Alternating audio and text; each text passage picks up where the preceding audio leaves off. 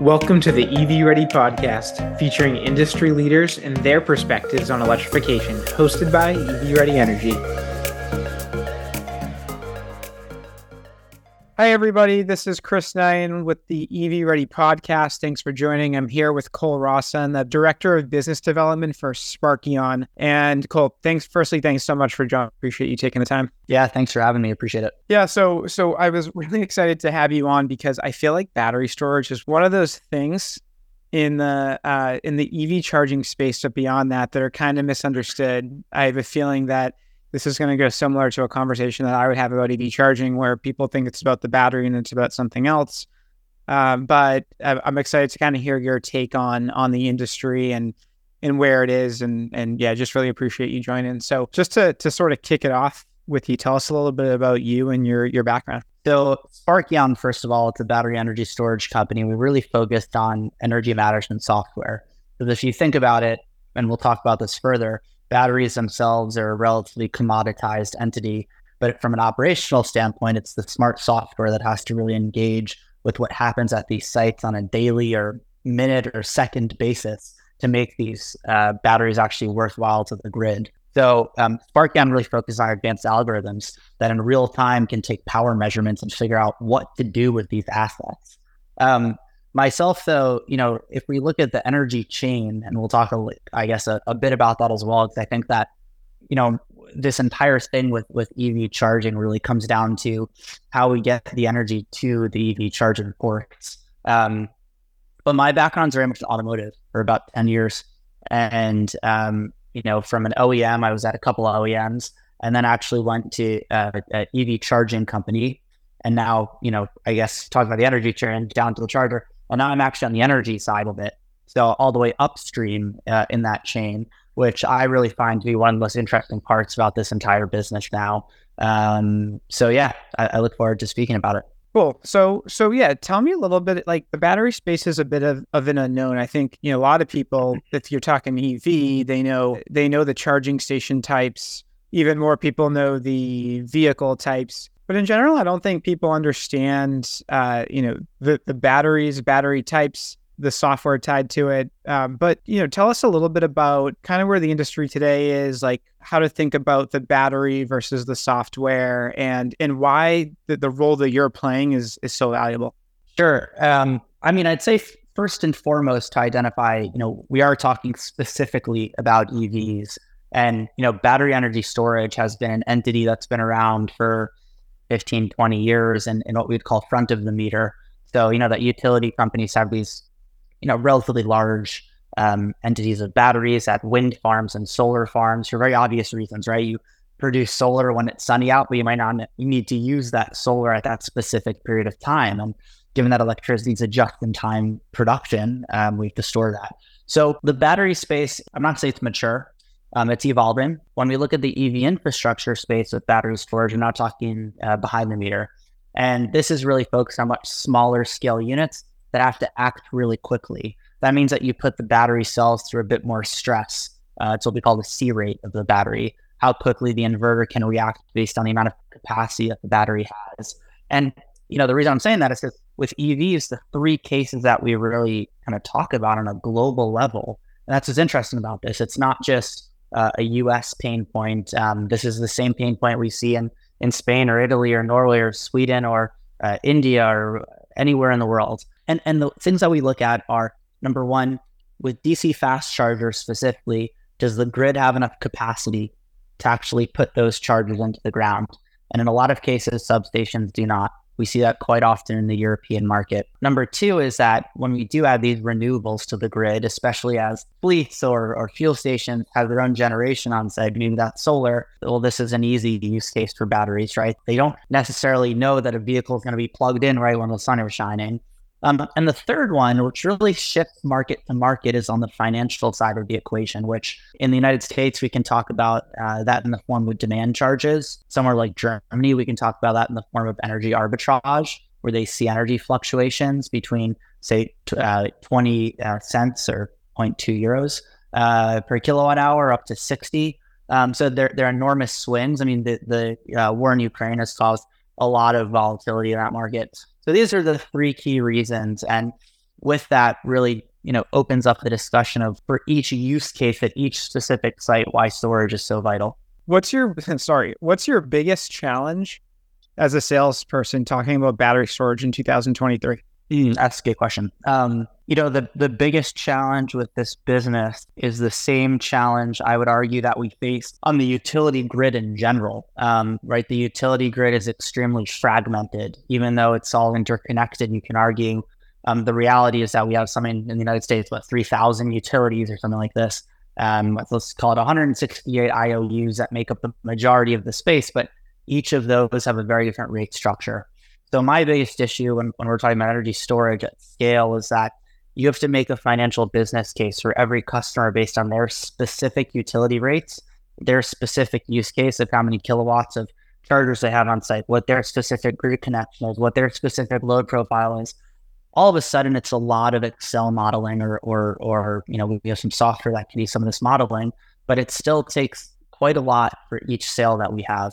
And and what are some of the regions right now? Like obviously some areas are more progressive than others. I imagine utilities are reaching out to you guys to pilot projects or figure out how to integrate battery into their, you know, many cases a fragile grid. What what parts of the country are you focusing on? What are areas that are most advantageous in the battery space right now? So an interesting point is that utilities are not the one actually that and, and that's what makes this a, a very challenging equation and it's what makes it like an interesting solution because you know when we think about it in this whole ev game the utilities are the ones that really hold the power pun you know pun intended um, but they're really the guys that are controlling wholesale pricing here and they're the guys per, you know controlling most of the generation you know utilities that being said when they're talking about energy storage they have it all the way at the very top end of the energy stream um, they'll have these things, you know, right at the point of generation. And a single battery, it might be a 10 or 15 or 100 megawatt battery, massive. Um, that might serve 10,000 EVs downstream, right? That's like an overstatement, right? But it might do some peak shaving here and there. You get my point, though. It's at the very top. And that's because the utility company is responsible for not just the EV customers or the EV sites, but everyone on that grid and that sub, you know, that series of substations and and amongst those distribution lines down the down the road. The challenge that we see actually is is when customers are putting in DC fast chargers, specifically our big clusters of AC chargers, if all of them are plugged in at once, they're really spiking their grid connection at that point. And in many cases, they're putting um, their localized grid connection. So that very, very last mile of grid connection over the amount of potential power that it can support. And when that happens, you know, you have two options, right? Option A is your utility company is going to increase the size of your substation and transformer. And when that happens, someone's going to be paying for that, right? In the form of a demand charge um, or increased rates overall. And the other option is that you yourself are going to put in either energy storage or something, you know, you're going to likely work with smart charging technology to load manage and dynamically load balance a lot of those assets. But all of a sudden, if you have a, a fuel station or a fleet that has to have peak power no matter what, you have to figure out a solution for this. You yeah, and just out of curiosity, what what percentage of your business is helping the end users? And I know that these are tied, but helping the end users economics versus helping a utility at the top. Yeah, to your point, it's totally tied, right? When we help the end users, it saves the utility money. Um, but most of what we do is we speak with the end users because the you know the goal of of you can argue the goal of renewables is decentralizing power and energy. You know, if you have on-site solar generation and storage, all of a sudden you take that power we talked about out of the hands of the utility and you put it in, into the hands of the site hosts themselves. So that gives the site host, if you're you're selling charging sessions or or if it's your fleet, you can either make more margin per session that you sell or you can reduce your energy costs for your fleet to, to get that thing charged. You know, I, I think that in a perfect world, there is a synergy between the utility and, and each of these sites specifically. And if the utility knew that at 12:15 p.m. on a Friday, that's the time right now, um, this substation and, and these 10 fleets that are all dis, you know disparate uh, fleets are going to have this amount of power and peak power then they could actually send the exact correct amount of power to that site and understand that site and have an infrastructure built. That's not something that exists and it may never exist. That's a very utopian viewpoint on things. But you know, as, if we can get a part of that connected and, and different batteries taking off some load, this will take a lot of stress off the grid. And and you know, you're talking about some things like, you know, demand response, uh, or or shaving off demand chargers, you mind just taking us back and giving us a one on one, a 101 on on what those things actually mean? Yeah, yeah. You know, we've done quite a bit of research and and and been part of discussions because utilities are trying to figure this out right now. You know, at the end of the day, if we do have about 200,000 DC fast charging ports on the grid, uh, there's a recent report just released by National Grid actually that said that about 33% EV penetration in the national grid territory, so Massachusetts, Connecticut area, um, that would be the inflection point of when their grid might run out of capacity to support um, simultaneous sessions. So the expectation on a national level is something like $100 billion. Um, and this is a McKinsey, I think a, a, McKinsey or BCG report came out about a year and a half ago that really focuses on how much infrastructure costs will utilities have to invest nationally to support charging infrastructure. And they expect something between $3,500 and $4,000 per EV on the road, which roughly comes out to about 90 to 100 billion dollars of investment. That's a substantial number. And utilities are are well, they need to be profitable entities. You know, the only way they're going to pay for that is by increasing utility rates. And that's before, to your point, they're even talking about you know the demand charges that come with maintaining uh, those assets. So you know the capex investment from the utility side, say 100 billion dollars. The OPEX, though, per an annual basis is something like two and a half, three billion dollars, um, which two and a half, three billion, not that much money if I spread that over all the utilities. But if we do look at some of the major hubs in, in you know LA or, or Mass or New York or even parts of Florida, you can argue, well, there, there are certain pockets that are going to be really over indexing on the amount of money they're having to spend to support EV infrastructure. That's where you're going to see your rate structure really go through the roof.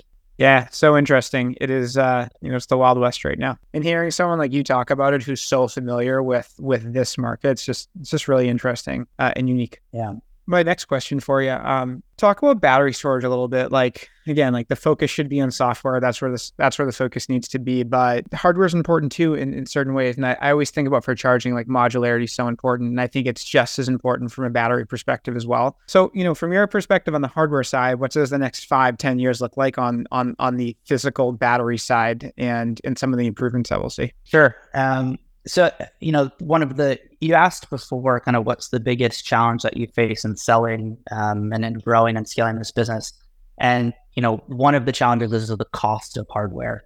And we talk about energy storage you look at a, a dollar per kilowatt hour of storage. Overall these units have two factors. The same way a car has horsepower and torque um, you can argue an energy storage unit has um, kilowatts and kilowatt hours and if you divide those two, this gives you the the effective C rate and how quickly I can use that energy. So when someone says a two hour battery, it means they might have a 100 kilowatt inverter with 200 kilowatt hours of, energy. So it takes two hours to use, right? 200 kilowatt hours. Now, that being said, there are inflection points for a business case that if you are above a certain threshold based on that site of, of dollar per kilowatt hour, there's probably not a strong business case there. Because keep in mind, you know the, the, the thing that that sometimes can can surprise people and it's very obvious is that with battery storage you're still having to buy electricity from the grid or you're still having to to buy the annualized cost of electricity from the solar that you've installed. So if my annualized dollar per kilowatt hour or my lifetime dollar per kilowatt hour of my storage unit so what does that mean? It means that if I can have throughout the total lifespan of that battery, that set of batteries, I can put, say, a million kilowatt hours through that. All I do is I divide my total price of installation and, and, and my, my entire price by a million kilowatt hours. That tells me what my effective cost per kilowatt hour is to own that unit. Then I have to add what it costs me to fill that unit. And that could sometimes double the cost per kilowatt hour. So the equation would be are my dollar per kilowatt hour to use the battery less than my peak dollar per kilowatt hour from the grid? And if the answer to that is yes, well, it's a relatively easy equation there.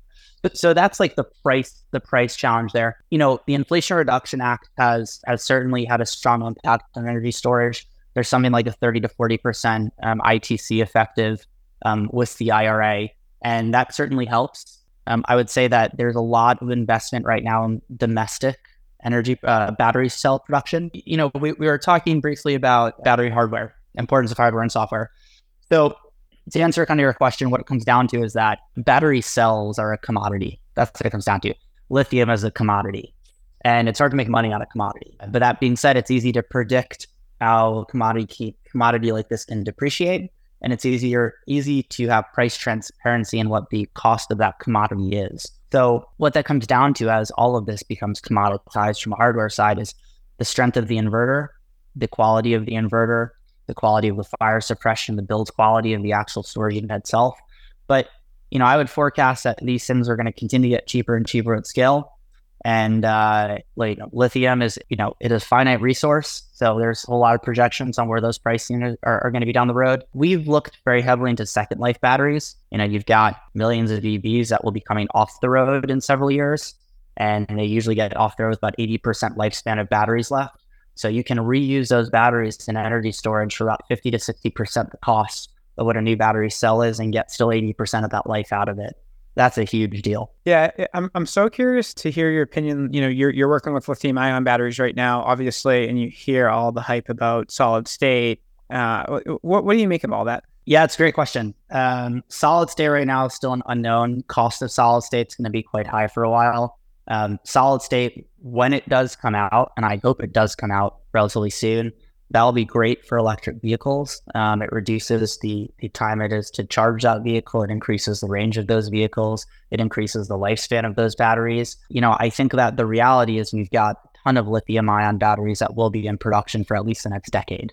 And for at least the next decade, um, the energy density of those batteries make them very applicable for energy storage. Um, you know, so there's things like zinc ion that's been out for a while. There's a company called EOS you're familiar with them. These are containerized units, but energy density of something like a, a zinc ion battery is, is not very powerful, right? It's about 70%. Lithium's, you know, in the high 90s. Solid state will be a game changer. I just, I understand cost apprehensive and techn- technology apprehensive at this point. There's sodium batteries that could be a big game changer as well at a low cost. So, look, I, I think the conversation we have today will be totally different in a year from now, in five years from now. For all of us, I very much hope that there are tons of new technologies that continue to come out down the road and one of the cool things about our software and software in general is that it's agnostic to the the composite or or the the compound of battery that's used and the chemical buildup. So we're really looking on the meter readings, the power readings, the inverter uh, uh, controls. What happens with the the BMS and those cells is it is really on the side of the manufacturer. Awesome. And yeah, so my I think my last question is obviously you're incredibly knowledgeable about this in, in early market, which is a unique position to be in for sure. Talk to us about Sparkion. What do you guys do? What's your differentiating factor? Um, and and yeah, how, how do you work with customers? So Sparkion had, you know, we we really developed the market that we have a direct integration with the chargers. That happens either through an OCPP cloud connection, whoever the CSMS is or the OCPP provider of those chargers or through a Modbus connection to the charger. What does all that means? It, it, it means that we can essentially connect any battery to any charger in real time and take those energy readings. And you know, it's important because again, as we see this industry continue to grow, people will want to um, segment the different manufacturers that they use. They might have different, you know, multiple manufacturers on different sites that they own. Maybe one has ChargePoint and one has ABB, whatever it is. So th- this is really vital. And the second part of that is coming with how do we understand how those sites use? Because if you think about it, you have to take a real time calculation based on both prediction modeling, real time historical data, and then real time data that's at that site to figure out what you do with the battery and then how you bring the grid connection in. And you had mentioned before demand response, which is something that's a super important part of the financial equation, which is you know, how do we actually engage with the energy markets? The second you have a battery on your site, you have an asset there. And the second you're not using that asset for charging a vehicle, which let's be real, you're going to charge your vehicle either maybe eight hours overnight or, or could be just an hour of total usage and a few DCFC sessions throughout the day, you've got a grid asset you can monetize. And what we really specialize in doing is engaging with those energy markets. And we talk about energy markets, anything demand response to ancillary services, how can we how can we discharge that battery at strategic times to both reduce costs of charging or increase that margin per charging session while driving incremental revenue through the energy markets. And these are really complex algorithms at that point that um, Westward thinks is interesting. Yeah, yeah. Um, and and if people want to to connect with you on their projects, how would they reach out to you? Yeah, you can. Well, we can we can go through Chris. You can see our website, uh, sparkion.io, and request a demo. Um, we've just released this pretty cool new energy platform that even goes a step deeper than a lot of our energy storage logic to actually look at um, network level energy usage of multiple um, disparate assets and understand how much power your sites are using. Because, you know, the thesis is that energy will be predictable and can be predictable. You can have PPAs uh, across this stuff, but as you build out actual infrastructure, you have to be really conscious of power. And utility companies are extremely focused, as I mentioned, on avoiding that $100 billion capex investment. So if you can have ways to minimize and track the amount of power and load that you have at, at given times during the day, this is going to be extremely financially um, incentivized for customers. You know, I know one, one premise for EV Ready and and and this company was that EV charging and electrification is generally oversimplified. It's a lot more complicated. EV charging is unique because unlike gas cars, it's tied to the grid and it's tied to a network. And that just opens up a can of worms for challenges and opportunities. And, uh, you know, when I hear you talk, Cole, I just, you are the solution to simplifying a complex circumstance within the battery space. And I, I, I love, I love to hear you talk about it just because you're so advanced and ahead of the game. And I think uh, in general, uh, customers are really going to learn a lot from you. So thanks for taking the time on the podcast. Really appreciate it. And, uh, and yeah, m- maybe we'll do another one in a year from now when things change. Absolutely, man. I look forward to it. And uh, it'll be interesting to see where the industry evolves. And hopefully um, things continue to roll out at a rapid pace. Yeah, yeah, absolutely. All right. Well, take care. Thanks for coming.